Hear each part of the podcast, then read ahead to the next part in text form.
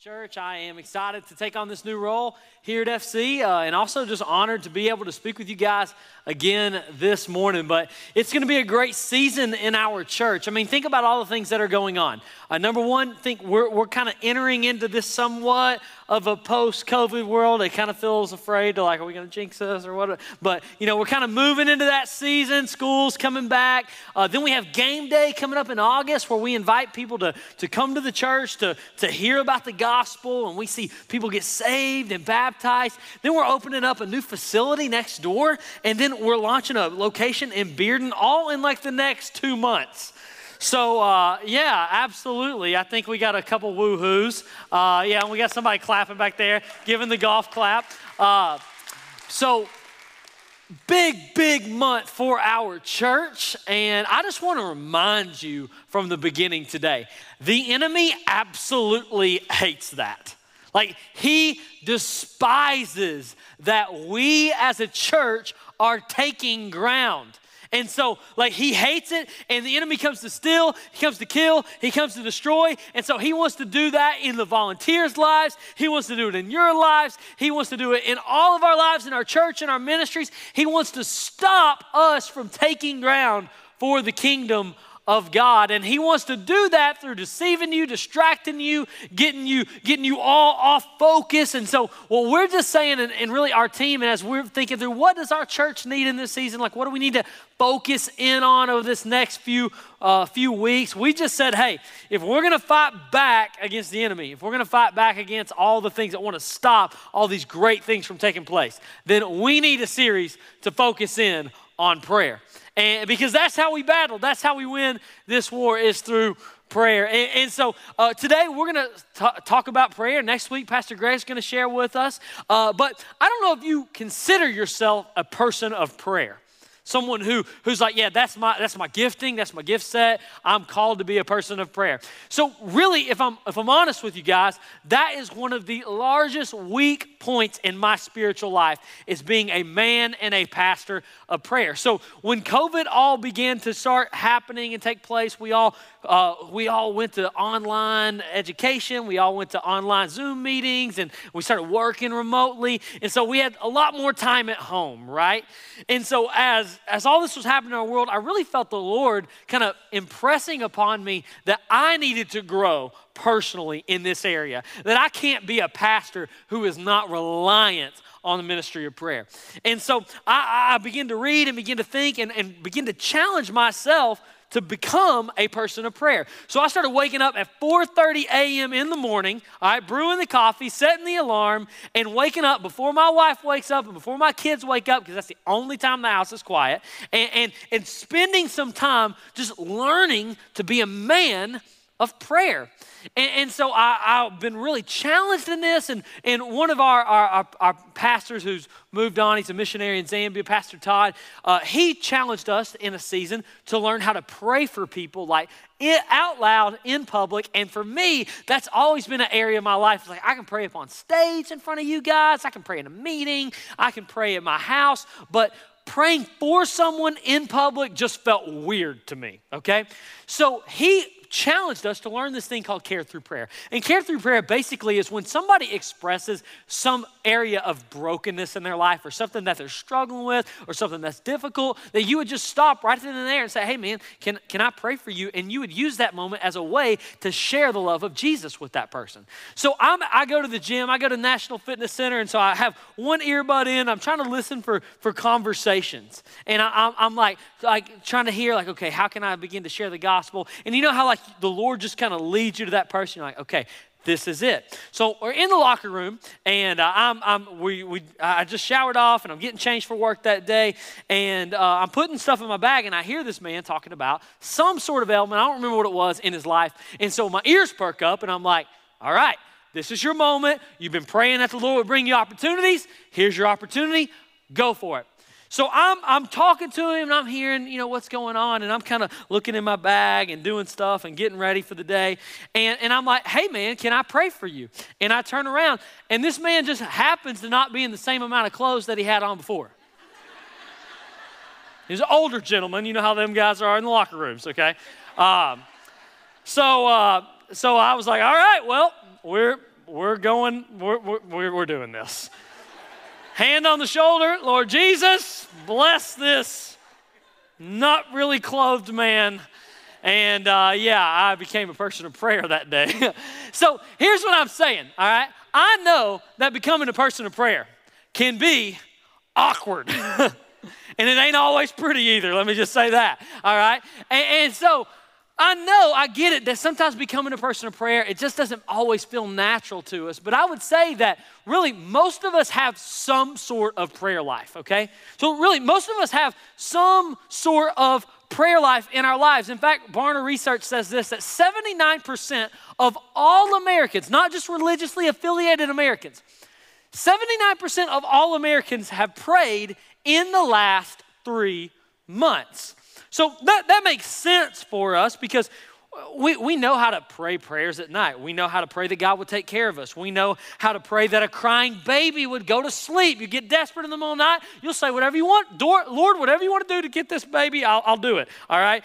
Just get it to sleep. We know how to pray for our nation. We know how to pray when we're faced with bad news that could be cancer. It could be a really bad news from the doctor. Even a really, really bad person knows how to pray when they hit bad turbulence on an airplane, right? Like we have some sort of prayer life. And my point is that many of us, we pray.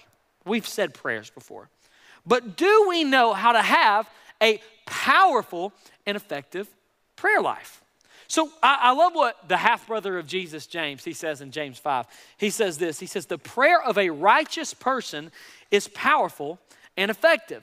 So if I went around the room and I said by a show of hands, how many of you all have prayed in the last 3 months? I would imagine, especially just where we live at in the country, that most of us have said some sort of prayer in the last 3 months. I would say that most of us have would raise our hand for that.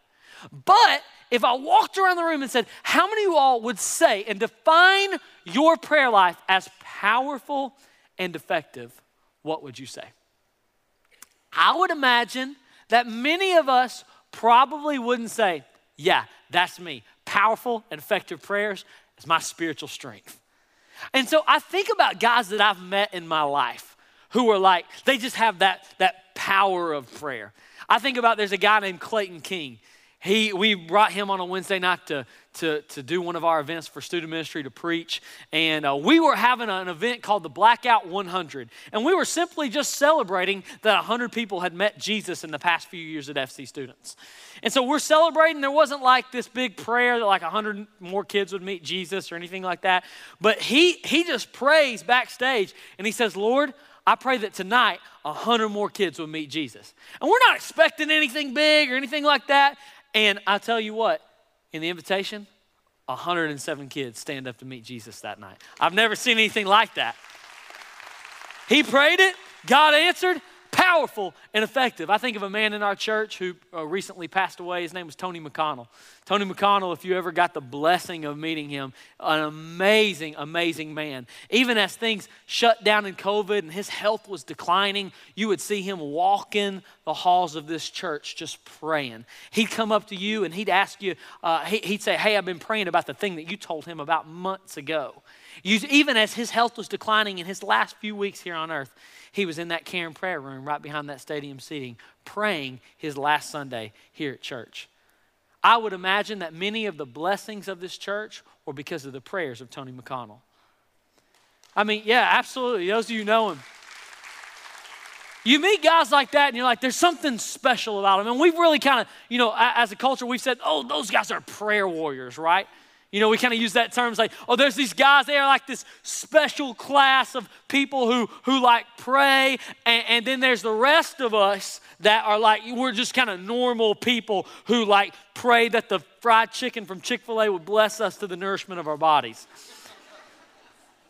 It's kind of like there's this varsity level prayers, and then there's JV, right? The varsity levels, they're the prayer warriors, they're the Tonys, the Claytons of the world. And then the rest of us, we're just kind of normal, and we say prayers at night, and we say prayers over our meals, and we say prayers when things are going to go wrong in our lives. Where did that even come from? Because the term prayer warrior is nowhere in the Bible. It's nowhere in the Bible. You know how we came up with the term prayer warriors? People like me and people like some of you, we needed a way to explain away why we don't pray. And we explain why our life just seems normal and their lives seem different. Well, there's no special set of people, prayer warriors, and the rest of us. There's no varsity and JV Christians. And so there's no such thing as that. And I think that really we as the people of God need to be shook by the Spirit of God to call us back to pray in the power of God. Let me read you a quote from a man named Leonard Ravenhill, who is a very, very a pastor who was very, very influential a long time ago. I want to read this to you. And this is a bomb quote that is incredible. I want you to focus in here. He says this: "No man is greater than his prayer life." Whew. The pastor who is not praying is playing, and the people who are not praying are straying. We have many organizers, but few agonizers. We have many players and payers, but few prayers. Many singers and few clingers. Lots of pastors and few wrestlers, many fears, few tears, much fashion, little passion, many interferers, few intercessors, many riders, but few fighters. Failing here, we fail everywhere. Let me sum that up in one quote here. If we fail in prayer, we fail everywhere. If we build a building, but we fail in prayer, we fail everywhere. If we launch 10 locations in the next 5 years, but if we fail in prayer, we fail everywhere. If we see hundreds of kids and we got to put overflow seating in the atrium, but we fail in prayer, we fail everywhere. And hear me, Jesus doesn't want you to fail. He doesn't want you to fail in this way. In fact, he wants you to have that powerful and effective prayer life that your heart wants. And so over the next 2 weeks, as we're in this series, How We Pray, what we're going to be looking at is the man who had the most powerful and effective prayer life ever.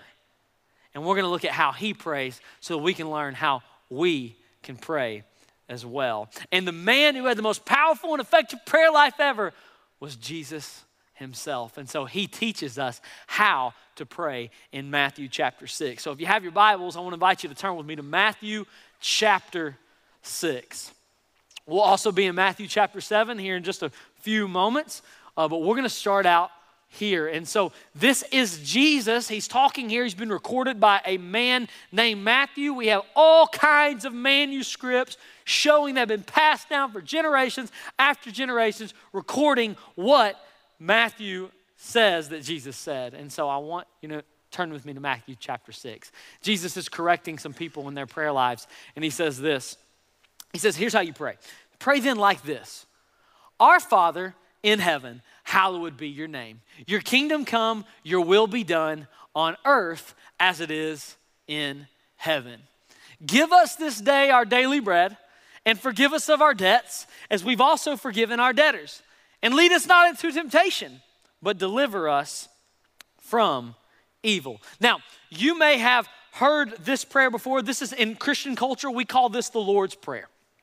Now, the Lord's Prayer, you may have seen it on a t-shirt. You may have had it on a coffee mug. You may have, maybe your sports team, every time you go out and play a football game or whatever match you were in, would all together would say the Lord's Prayer. But this is one of the most popular passages in Scripture that Jesus actually teaches us to pray like him. And so in this week, we're going to talk about the who we pray to. Who are we praying to? And then next week, Pastor Greg is going to be talking about the what. What should our prayer life look like? So, and really, how do we actually? What's the formula that Jesus lays out here for us? So, week one, we're looking at the who, and week two, we are looking at the how. And so, today, I want to focus in on the who, though. Who are we praying to? And let's start here. Let's go back to this verse 9 here. It says this: Pray then like this. Our Father in heaven, hallowed be your name. So let's break down each part of this verse. Let's start here with pray then like this. Let's not overstate the obvious, though, or let's not understate the obvious. Jesus calls us to pray. Okay, so let's just lay that out here. Jesus calls us to pray. It's not a spiritual add-on. It's not varsity level stuff. It's not when you're in crisis. It's an expectation of every believer. And think about this. Jesus prays. If even the Son of God prays, how much more should we who are not God be praying? Even Jesus prays. And prayer then is simply a conversation with God. And like any relationship, a conversation must happen, and it must happen often. And he says, pray then like this, our Father in heaven. Now, really, my entire message is going to hinge around this part of the verse. And so he tells us to pray to our Father in heaven. Now, you may be new to the faith and you're wondering, what's the difference between Jesus and the Father? Well, we see throughout Scripture that God reveals himself to us as our Father and us his children. But it's not just the Father. He exists in a relationship called the Trinity. In the Trinity, there's God the Father, there's God the Son, and God the Holy Spirit. They're not three gods, they are one God, but they are three distinct persons. This is one of the great mysteries of our faith that we'll never understand until we get to heaven, but we can trust in faith because this is how God identifies and reveals himself to us in Scripture. But Jesus specifically says that when we address God through prayer, we should address God the Father. And then he says this, hallowed be your name. Now the word hallowed is not a word that we often use in our culture, but it simply means sacred.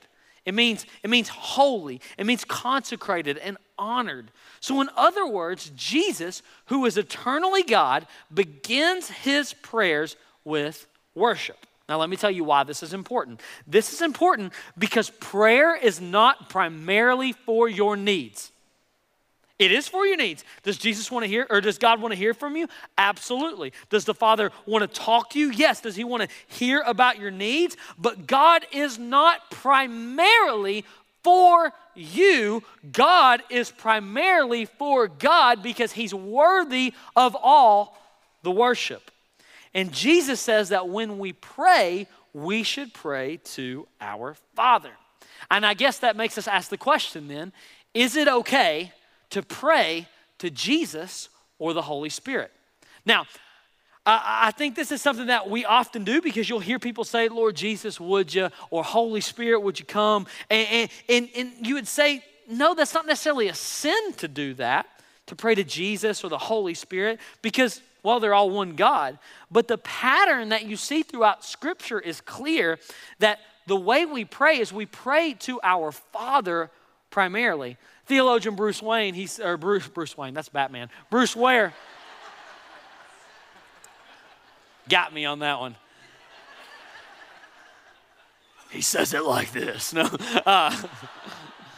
Bruce Ware says this, the traditional theologically correct way of Trinitarian prayer is to pray to the Father in the name of the Son through the power of the Holy Spirit.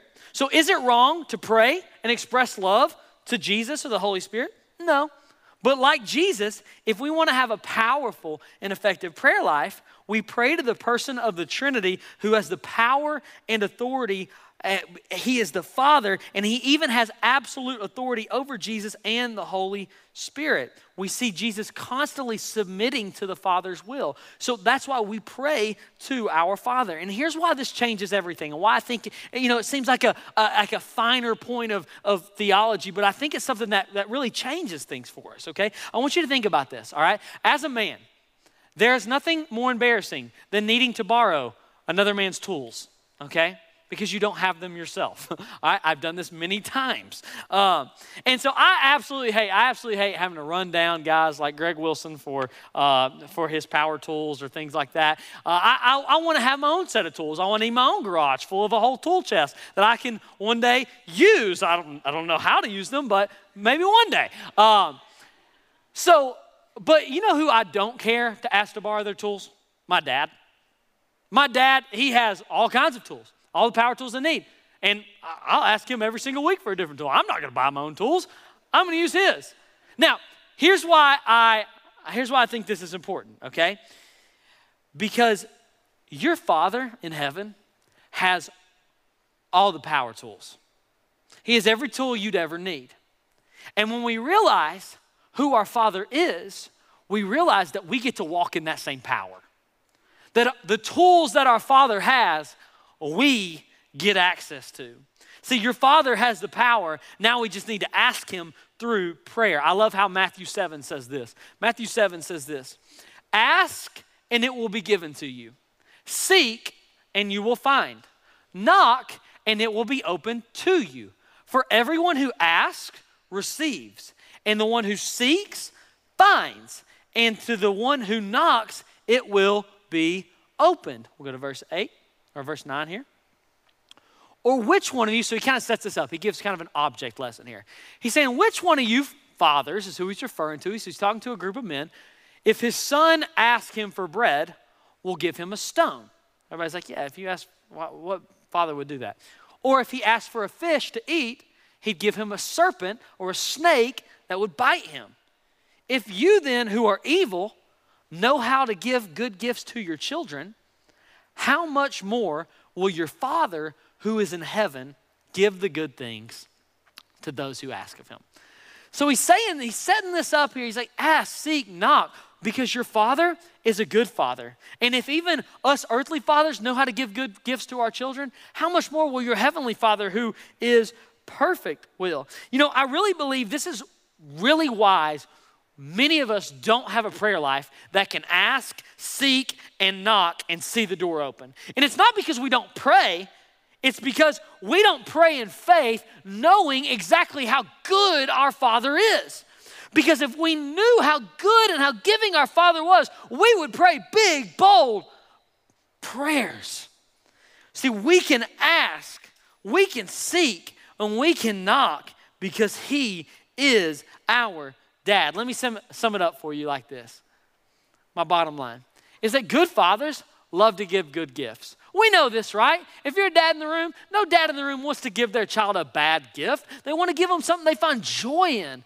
Good fathers love to give good gifts. And I believe if you would get this in your prayer life, things would begin to change.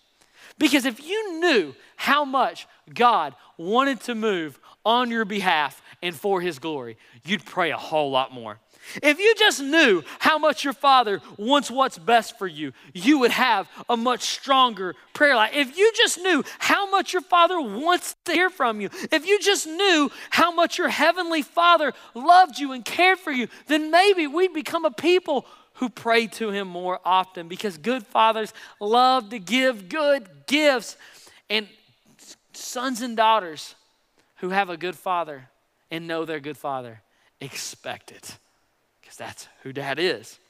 But the problem is that many of us have a hard time with our heavenly Father up there because of our earthly father here. So let's think about this for a minute. Think about your father. Your father. Your father. Because here's where things get a little bit tricky. Because you can know about God the Father, but never really intimately know your heavenly Father at the same time. Because often the thing keeping you from truly experiencing the love of the Father was your earthly father. Let me ask you a question, and no shame in the room. I want you to raise your hand in just a second if you've experienced this. If you come from either one of these few things: a divorced family, maybe your dad passed away or you never knew him, or your mom and your dad, your biological mom and dad, are not still married together. How many of that? Wow. Look around for just a second. My hand's up too. You can put it down. You know what this means, y'all? It means that many of us have what's called father wounds. Father wounds. It's where someone's sin affected you. See, every man is marked by his father. And every daughter is marked by her dad. Whether it was his presence or his absence, were marked. I love how one pastor puts it. He says this: your view of God tends to be a projection or a rejection of your earthly father. Think about how sin works like this. We can reject God because we think he's like our dad. Or we project we project on our father what your earthly father was like. Or we think maybe God's like our dad, so we don't pray to him when we need him, because your dad couldn't be counted on when he needed him. Or because we couldn't come to our dad when we needed him, we don't come to our heavenly father. I mean, think about this for a moment. How many songs do you hear about Jesus? How many songs do you hear about the Father? Why? Well, I think often a lot of the songs are written by people like me and you who are comfortable praising the Son because we're sons, but struggle to praise the Father because of our dads. I mean, how many times have you said, I love you, Jesus? How many times have you said, I love you, Father? See, you are marked by your father. And many of us don't have a good relationship with our dads. And for us dudes, let's just be real for a moment. Men in the room, this is a hard and touchy subject for us. Gets us in our feels a little bit. Because we don't want to talk about maybe the way our dad treated us. But we are marked by him. So let me just ask you, what was your father like? Was he a good one? Was he present? Was he soft? Was he a hard man? Do you even know him? What was he like? Because what happens is we often view God up there the way we view our dad down here. So what was your father like? Was he an absent father? Maybe he died, maybe it was cancer or a car accident, or he died helping someone in the military. He was a law enforcement officer, and you don't look at him angrily for that. You're proud of him, and he was valiant, he was courageous. Or maybe your dad just left, and you don't know him. And you barely remember much about him, and he's gone, and whether he passed away or he left you, there's still a major part of your heart that is empty that your father was made to be a part of. And he thought he just left you, but he never knew how much of a space he left in your heart. Maybe he was an awful father. Maybe you had an awful father. Maybe your dad was just plain awful. This was my dad's dad. Maybe he'd cheat on your mom, he'd beat your mom, he'd abuse you, tell you you're nothing. He was always drunk, always making promises he'd never keep. He was an awful, horrible, and demonic man, and he made your life awful because he was awful. Maybe that was your dad. Maybe you had an angry father. This is the dad that never hit you, but you always walked around on eggshells around him. He was mad. He was never affectionate. He never said, I love you. He was hard on you. He was hard on your siblings. He was hard on himself. He was just a hard man, and it was hard to be his kid. And you played sports. You liked cars just to get his approval. He was an angry man, and deep down, you'd do anything to get some affection because he was just an angry dude. Maybe you had an apathetic father. An apathetic just means he's lazy. He's kind of lazy towards being your dad. Everyone liked him, right? Had no enemies. He was everyone's friend. He'd buy the beer for your friends growing up just because he wanted to be their friend too. He'd let your sister, date whoever she wanted, didn't protect her, didn't step up. He was passive. He was spineless. And he never knew how to stand up and fight for your family. But shoot, he was a fun guy, right? Or maybe you had an amazing father. And few of us have an amazing father. I have an amazing father. My dad wasn't perfect by any means, but I have a great dad. The amazing father, he's tough, he's tender. He wasn't perfect, but he loved Jesus, and he loved your mama, and he loved you. He was amazing. See, few of us have an amazing earthly father, but hear me. Everyone can have an amazing heavenly father. That's the great news for us, that we all can have an amazing father. In fact, no matter how good your father was, even if he was dad of the year or even if you never knew him, guess what? Your heavenly father is better than your father. And here's the good news that we read about in our last series, We Can Know. In 1 John, he says this, that beloved, we are God's children now. You are no longer fatherless. You have a dad. You have a home. You're no longer homeless. You're not an orphan. You have a table. There's food in it. You have something to fill that space in your heart that's been left, and his name is Abba Father. He's a better father than yours. Can I tell you why? Because he's present and he's never absent. See, your dad might leave, but your father won't.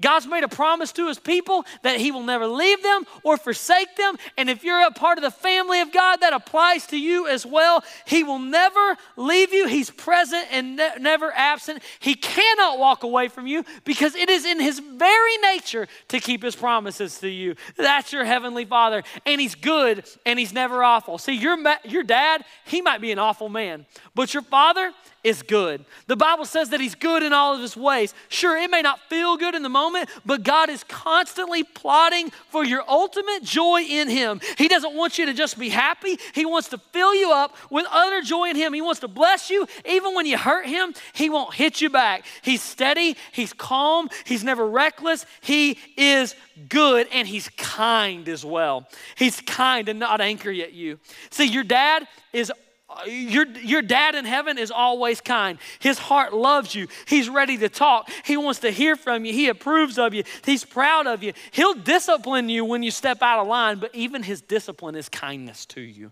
He is a kind God, and he's involved. He's not apathetic. See, your dad, he might be a pushover, but your father will fight for you. He won't let you just do you. He'll get involved in the details of your life because he loves you. He cares for you. And that care might hurt sometimes, but it's kind because he's involved and he cares more about your holiness than your happiness, and he is not afraid to get super involved. And listen, the last thing is his grace is always amazing. He doesn't just welcome you back. He throws a party when you come back. He lavishes his love on you. He doesn't grow cold toward you when you mess up again and again and again. Every time you come home is like the first time you come home. And his grace is always amazing to you. Listen to me, FC. This is your heavenly Father. Hallowed be his name. So why would we not pray, your kingdom come, your will be done on earth as it is in heaven? This is your Father. This is what's available to us because of Jesus, and he's a better dad than yours. That's good news. And if we don't get this, hear me, if we don't get this, we don't stand a chance against the enemy. Do you remember the best Disney movie of all time, which is Lion King, might I add? We'll go ahead and say that. Child of the 90s, all right? Not Lion King 2 or Lion King 1.5, that dark age is in Disney. Followed by, of course, Frozen, because I'm a girl dad. Best movie, best, if you think I'm wrong, you are actually wrong.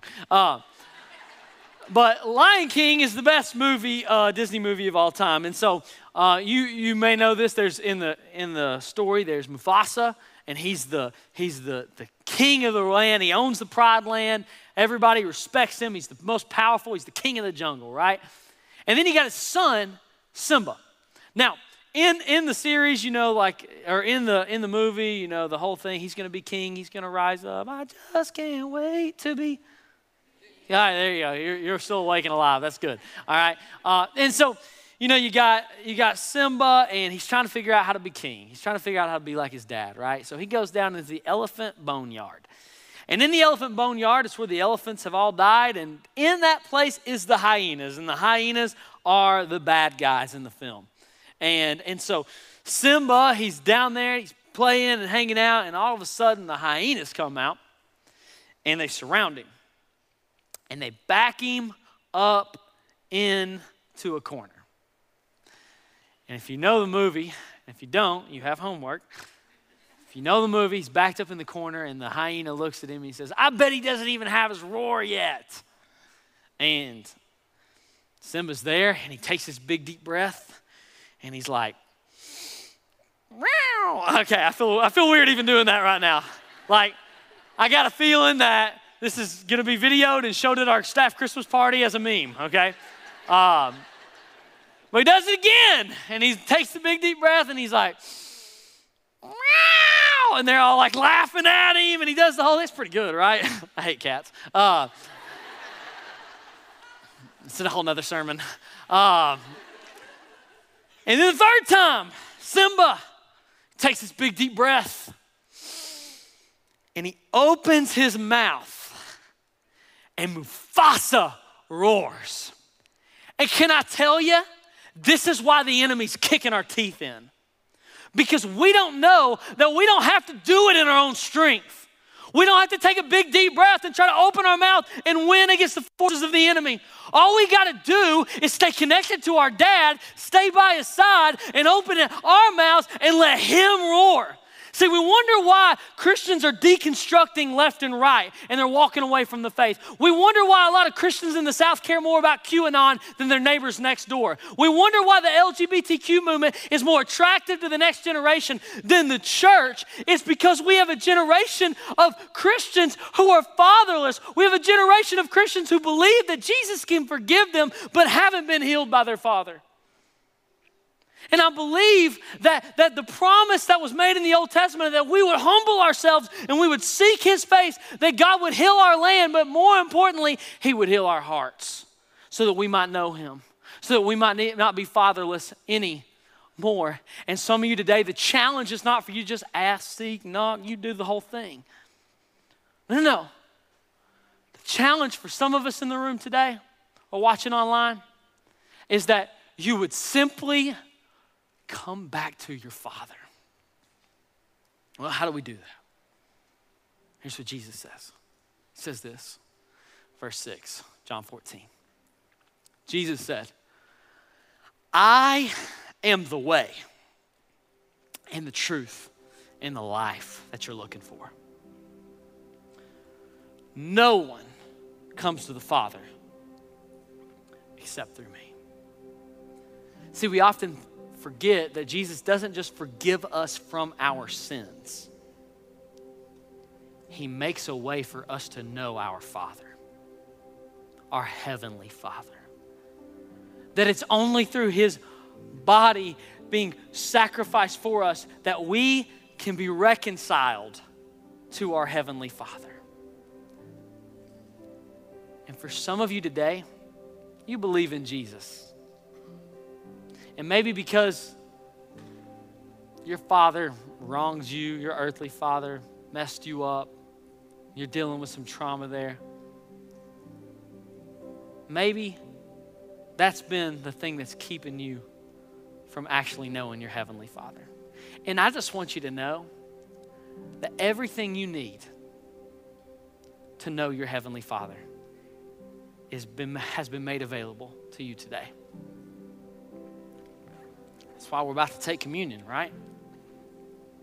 What communion simply is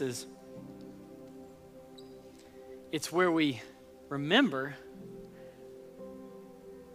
that Jesus sacrificed his own body for us,